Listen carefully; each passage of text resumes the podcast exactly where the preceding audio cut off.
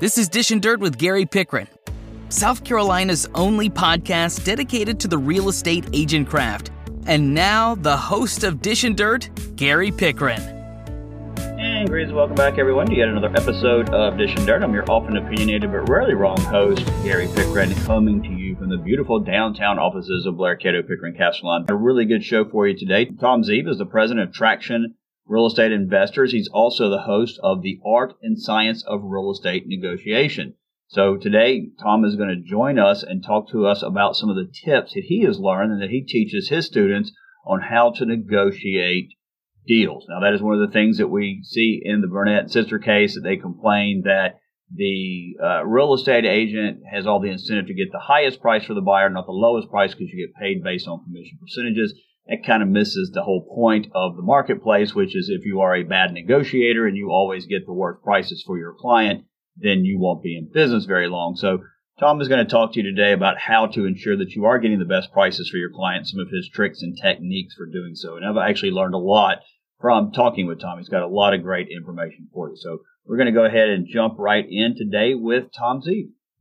All right, guys, my guest today is Tom Zeeb. He's an active investor. He's a published author, president of Traction Real Estate Investors Association, the founder of Traction Real Estate Mentors, and the host of Get Traction podcast. He has been featured on CNBC, Kiplinger's Magazine, Housing Wire, Washington Post, Washington Examiner, Financial Lifeline Radio, and other numerous cable networks, and even the Scotsman, Scotsman's Guide, among others. He's very well sought after, obviously. He speaks all across the country and even overseas at seminars, workshops, and boot camps. And today he's joining us to talk about negotiations, marketing, and business techniques. So, Tom, thanks for joining us today from beautiful Sarasota, Florida. My pleasure, Gary. Thanks for having me.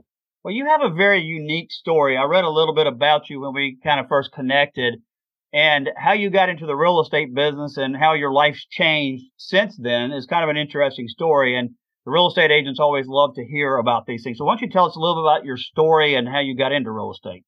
Yeah, in a nutshell, I had a I had a regular nine to five job, and I was getting progressively more and more miserable in it because I just didn't really like working for other people. Didn't like having limits on you know what I did or how much I made, and uh, I, I was frustrated inside, but I couldn't figure out exactly what was wrong. And, and meanwhile, I had worked myself into a heck of a lot of debt.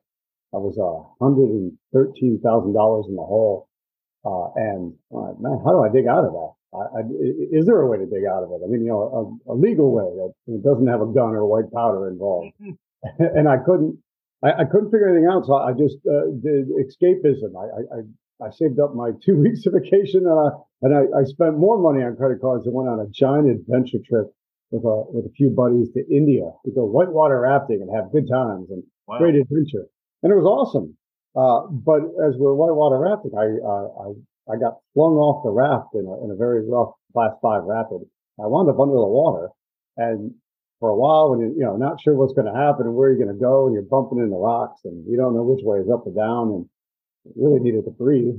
there was no air. And then I, instead of being scared, I just got angry. I said, wait, all I've done is escape and all I've done is, is, is dig myself into more debt. And this is not a solution for anything. Man, if I get out of this, I'm going to make things different. I'm going to change. And, but the thing was, when I got out of the water and then I got back home, nothing had changed. Now I was just in more debt and I didn't have anyway. I had no idea what to do until I told a friend of mine handed me a copy of Robert Kiyosaki's Rich Dad Poor Dad, and that that spoke to me. That that spoke to the frustration I had when I was when I was drowning, and then uh, it showed me a way out. It said invest in real estate, buy cash flowing rental properties. So I ran out and did that, and then fell flat on my face. Was drowning again because I bought a six unit building I had no clue how to handle. It was in New York City, uh, you know, landlord friendly New York City. I wanted with six six uh, units with six tenants that knew how to manipulate the system and weren't paying a penny. So I made a bad situation worse. Uh, and it, but luckily things turned around at that point and I managed to um, get into real estate as an investor and, and, and turn turn properties around quickly and and make positive money in that instead of negative money. And I, I was able to pay off my debt and move on. You've been now doing hundreds of deals and you've now reached financial independence? Oh yeah, oh yeah. It, it, I'll tell you, I paid off my debt in just shy of six months. from just focusing on marketing for deals and negotiating deals. Well, well, that's what we're going to talk about here today. Real estate agents, and I want to hit it on two angles. One is that the principles we're going to go over today can be applied to real estate agents and their business model as it exists today. But secondly, also the need for real estate agents, particularly in a market like this, to look for that second source of income.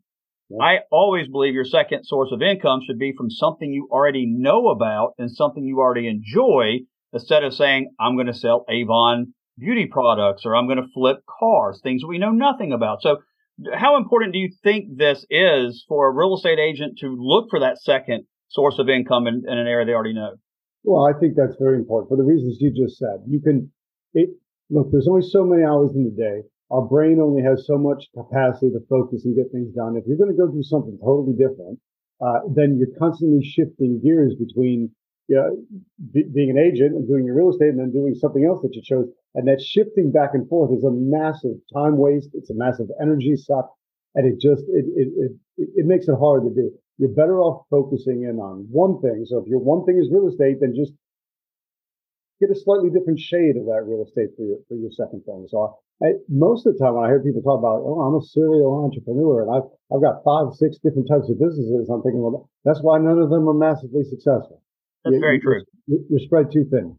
What kind of things for a real estate agent to really start thinking about getting into investing? Not for everybody. Yeah, it, it's not. Uh, invest real estate investing. It's a different game than being a real estate agent. Uh, rather than trying to get the highest and best price for your for your client, uh, or trying to put uh, a brand new buyer into a, a happy new home, you're probably looking for rundown, dilapidated properties that aren't in tip top shape and that aren't getting top dollar. You're going after the problem properties because then when you fix them up and resell them, that's the value play that makes you money. Or when you find something that's acceptable as a rental, you can buy it, rent it out, and that's that's your value play there. So it's a different value play that's in mind. And sometimes I think, you know, there's that the classic thing where well, agents don't like investors, investors don't like agents, but there's no need to have that level of animosity. We can figure out we're just we're, we're in the same space, but we're playing a slightly different game. There's nothing wrong with that. Both both sides can win. We just have to learn to focus. When you have one hat on, focus on what that hat needs to do. And when you put the other hat on, shift gears and say, all right, now things operate a little differently because I'm after something different a lot of people in this investing realm or this market do talk about that, that the agents and investors are kind of like oil and water. I don't really see it that way because I look at a real estate agent and realize that an average agent's going to work with one homeowner like every eight years because a person that you help put in a house typically doesn't move for eight years in the United States. And if they do move, you only have like a 20% chance of even getting them back because Zillow's probably already stole them anyway. So an investor like yourself might do what? 15, 20, 30 deals a year. And if I can figure yeah. out a way to bring deals to you and help you list your deals once you rehabilitate the properties, I- am getting a whole lot more listings than I ever will from John homeowner. Instead, I actually think there's a very good um, overlap between it. That if, if you're, even if you're primarily an investor, if you become a licensed agent, you can. It, it's almost like you're you're borrowing that credibility. So you, you could be talking to someone and say, "Well, you know, here, sign my listing agreement. I'll get you top dollar for your property. And then they say, well, no, all right, well, fine. Then, then, then I can buy it from you as an investor and let's work out that price. Or vice versa. You, you, you don't want my lower offer for all cash as an investor. Take the property off your hands right now as it is. Fine. Well, then sign my listing agreement. I'll, we'll put it on the market. I'll get you the most possible. So it, it in many ways, there, there's no reason to have a, a conflict in that. And I like that credibility comment, guys, because that is true. As a real estate agent, you have laws that you have to comply with. And as a realtor, you have ethical standards you have to comply with. So when you're talking to that uh, seller consumer, you can point out to those that I can't take advantage of you because I have legal laws that hold standards to me and I have ethical standards at the Realtors Association. And so I do think that is something valuable. Let's shift a little bit now and kind of talk about negotiations, marketing, and business techniques. What is the one thing that you believe, first of all, that is stopping people from getting more deals? Consistency. Consistency in their marketing. A, a repetition factor, a multiplication of their effort. So usually at first it's, you know, do they have any marketing going? Is there even a focus on it? But then secondly, is there a focus on repeating that marketing? Because I don't know. I mean, last time you've seen a, a, TV commercial or heard a jingle on the radio, you didn't memorize it the first time you heard it. You, have heard it again and again and again. You've seen that commercial again and again and again. And then it finally sinks in. And we kind of instinctively know that. And yet we don't do that in our own real estate businesses. Why not? Yeah, we do get to the habit of, well, do things for a couple of weeks and then we just quit, move on to the next thing. And the message gets completely all over the board. The message needs to be consistent. It's not saying that we have to have the exact same post every single day, but everything has to build off of that general theme that we're looking for. Yeah, you've got to be consistently in front of people, and then you've got to recognize that that takes some work, that takes some effort. And I, don't consider work a four-letter word, but, but, a lot of people look at it that way. You, you've got to put some effort in, and that effort has to be on implementing and actually getting things done. Absolutely. Well, what does solid negotiations, or rather, how does solid negotiations make the huge difference in real estate? well, you'll get more people saying yes to you. More people say yes, and you'll get more, you'll get more out of each deal as well. So not just you get more deals from more people saying yes, you also get more out of each deal because you've negotiated it better. So what are some tips that we need to talk about for agents that they could test themselves on to make, to get more deals, to learn better negotiation skills? Because I don't think we spend enough time in negotiation. I think that one of the things that you see from these lawsuits, the Sitzer and the Burnett lawsuits, is that they wrongfully say that real estate agents don't try to negotiate best deals because they get paid on commissions. Well, to me, marketplace says if I'm terrible at negotiating deals, then you're not going to hire me because you want the best deal. You're you're going to fire me and go find somebody else who's better. So, what do we need to do to become better negotiators? What are some tips? Practice it. I'm going to give you some specific tips right now, and I and I want everyone to practice them. Just try them. In fact, if you have any sort of prejudice against negotiation, I'm going to ask you just put it aside for a little while and at least try. A number of agents that I work with, it, it, it, as an investor, right? If I have an agent working with me and I, I tell them up front, I said, look, I've got a very specific and different and maybe a little bit strange negotiation style. Uh, I'm going to ask you to, to do things a certain way, say things a certain way. And I just want you to trust me. I'm not going to have you violate any laws. I'm not going to have you violate any codes of ethics, but it, it's, it might feel a little bit strange. Just try it and watch what happens. And usually at first, oh, that stuff doesn't work. Agents don't negotiate like that. We don't like doing things that way, Tom. We don't, it doesn't work. I said, well, well, if it doesn't work, then at least prove that to me. And then, of course, we do it and it works. and then I've got a convert on my hands. So let, let, me give you three of my favorite techniques there. Um, the, first off is I always want people to flinch when they hear a number. And it doesn't matter what number, doesn't matter if it's high, low, anything. Just the moment you say a number, you flinch. So Gary, if, if I, uh, I'm going to ask you to say a number to me. All right, a hundred thousand. Ooh, a hundred thousand. That's a lot. Now, how do you feel about your number? That uh, may have gone too high. You may have gone too high. Sure, that it's a very predictable thought. People think their number's wrong, and you know they're too high, they're too low. But wait a minute, I didn't say give me a price on a house or a car or a boat. I just say a number. We don't even know what we're talking about. And yet when I flinch, you feel that your number's not quite right. It's too high. That's a very predictable response. So when you're trying to get movement on a number, the first thing you need to do is kind of send that shot over the bow and, and flinch. And then it already sets the, sets the pace for them that that number's not quite right and we got to work on it. The second thing I, that I want to do is, is called bracketing. Uh, where do we tend to meet in a negotiation? Where's the most fair spot to meet? In the middle in the middle, right? Everyone knows that it's fair in the middle. We're going to meet in the middle. Split the baby. Yeah, exactly. And but things tend to yeah, split the baby, and things do tend to move towards the middle. It's just a natural place to meet. So when I talk about bracketing from the negotiation perspective, I'm engineering where the middle is. In fact, I'm engineering the middle to be exactly where I need it to be. So if I have a target price, I make that the middle. Well, how do I know it's the middle? Well, because I know what my target price is, and then I ask them how much are they after. So I, I don't know. Let's say my target price is two hundred fifty thousand. At two hundred fifty thousand, it's a deal, and I'm happy. Well, if I ask them how much are you asking for the property, and they say three hundred thousand, then I say, "Ooh, three hundred thousand. Right? First, I, first I flinch because these are all layered, and then okay, they're fifty thousand dollars above my target price. So I need to go, if I'm going to bracket, I got to create a bracket of the same distance below. So if they're 50,000 high, I've got to go 50,000 low. So I'm going to come in at 200. That way we're moving towards the middle at 250. But wait a minute, Gary, I, I would never offer $200,000 on that property. Uh, because of the third thing I want to teach you, which is super easy, uh, is specific numbers. I would never offer 200,000, but I would offer 203,579. Why is that? Well, how does that sound to you now? Sounds like you put thought into it and there's a reasoning behind it. Yep. Oh man, this guy must have done his research. He's put some real thought in. He knows what he's doing. He's an expert. That, that's really exact. He must be clinical because he came up with that specific of a number. Where quite honestly, I pulled it out of thin air. It's just a specific number. All my starting offers end in 579. I, I, I just like the way that sounds. So rather than spitballing at 200, I say 203, 579. And now they're thinking, this is exact. What, what does he know? Well, he's done some real research. So my offer gets taken more seriously. This is one I've had to, uh, I've debated this with agents a lot like, oh, that just sounds so awkward. How do I explain it? Said, don't explain it. Just say it. If you need to explain it, say your client is uh, is, is OCD. Your, your client is very, very discerning and very specific and very exact in the way he thinks.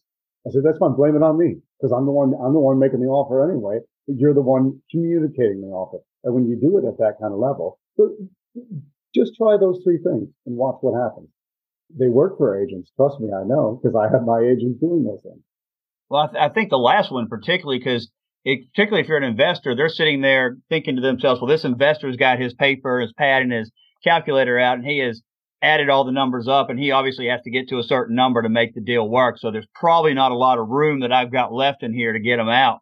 So I think they start negotiating in their mind against themselves because they literally think that you've got this thing down to a number, and it doesn't matter what they want. It's what the deal's worth, which is what you want them to do is get away from what they want. Absolutely. And yet I still want them to feel like they won in the end.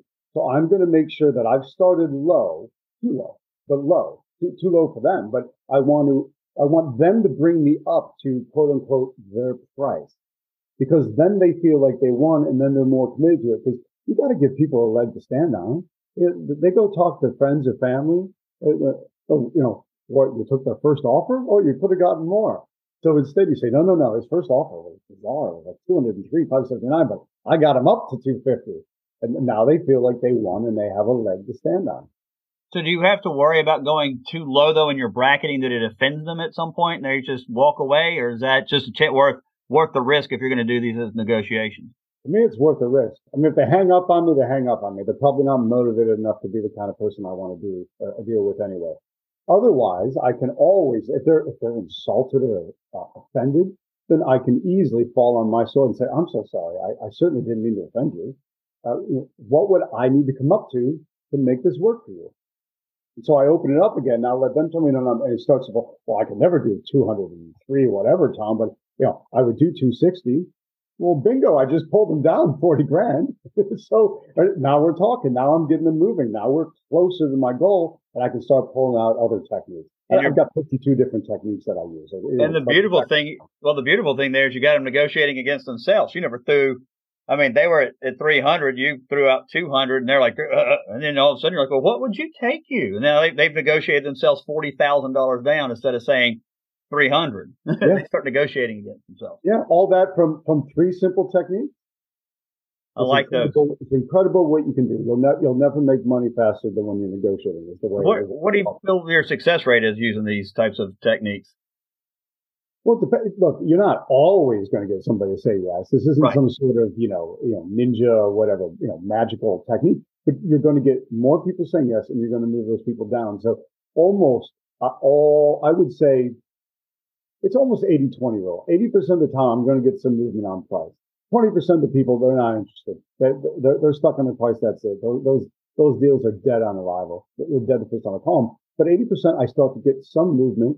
And I would say probably, you probably split it 80 20 again. About 20% of those, I'm going to get down to the price, the, the price that I need it to be at.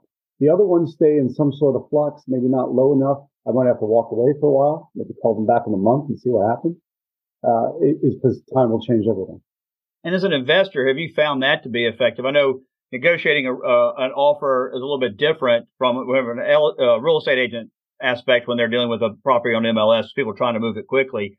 But if you found that time actually helps your negotiation, whether it's a go back at them a day later or go back a week later, or in your case as an investor, maybe even a month later? So is time an enemy or is time going to be a friend to you in these situations? Yeah. Time is, time is my friend. But uh, particularly when I have the investor hat on, time is my friend because if a month goes by and they still can't move it, they're starting to get realistic about their price. You know, if they've been, if they've been listed and a month goes by and they still haven't sold, now they're starting to, they're starting to doubt their agent. They're, they obviously know it's not selling at that price and they need to make an adjustment. So the time is helping you in that respect. Uh, I think it, on the agent side, time could be more your enemy, right? Because you are, you're, you are trying to move it fast for them. So you'd want to make sure you're doing things that you don't let too much time slide by. And I would say probably price it a little bit under where you think. Uh, you're still within reason that you would accept it if, if you needed to, but price a little under and create a little bit of, uh, of interest in it. Uh, you can always go higher, but, but if you, if you, are pushing it too much at the beginning, you might just not get the interest and then that's going to hurt you in the long run. I'm one of the people I can't stand to negotiate because I feel cheap. I think a lot of problems that people have that's going to be hard for real estate agents or people just get too emotionally attached to what they want and they lose all sense of negotiation because it's just, I got to have it. Yeah. But look, you're, you're not alone, Gary. I bet a lot of your listeners going, I don't like negotiation either. Uh, it sounds weird. It sounds cheap. Or it, or they, they, they confuse it with high pressure sales, which nobody likes high pressure sales. It, it's always an uncomfortable situation. So I think that's one of the issues in negotiation. What I try to do is change the perception of it. Say it's a dance. It, it's, it's fun. It, it's a, it's, uh, it's a seduction is one way of looking at it, right? We're trying to, trying to slowly move to where we want to be and let's enjoy the process and see what happens in it. Remembering that other party can walk away at any time. You're not, you're not putting somebody into a headlock and forcing them to say yes. We're moving them to see where would they go and if, if how flexible are they. That's what we're after. So we, we don't have to look at it in a negative light, although I think many people have grown up looking at it in a negative light. So that's, that's what I, just try those techniques I taught you. They're harmless, not going to hurt anyone with them. Try them and see what happens. And then you might start to look at negotiation in a different light. I do think it might be a little bit cultural as well. As you said, we grow up in the United States really not negotiating anything. The price is the price. And even if you remember back in was it the 1990s, Saturn came out. The car Saturn was a non-negotiating car price. You the car the price was the price because Americans don't like to negotiate. We don't like to be confrontational. Um, my former minister, who's Ethiopian, I remember going to a restaurant with him, a chain restaurant, and he's trying to negotiate the price of the drink. And I'm like, what are you doing, Amos? It's, is a negotiation. It's a menu, you know, but he said in his culture where he's from, you negotiate every single Everything. thing. No, culturally, Americans are at a disadvantage and we deal with a ton of foreign born sellers, foreign born buyers, foreign born clients. And we're at a disadvantage because they've grown up, you know, we find it maybe annoying and call it haggling. They're just looking at it as negotiation. In fact, sometimes they're disappointed that we don't play that game with them. And, and so it's very odd for them as well. So, uh, it's uh, again, you know, we view it in the negative light, but I would rather you, I would rather you play chess against somebody you're well matched to do rather than have to go in as a total rookie and get walked all over.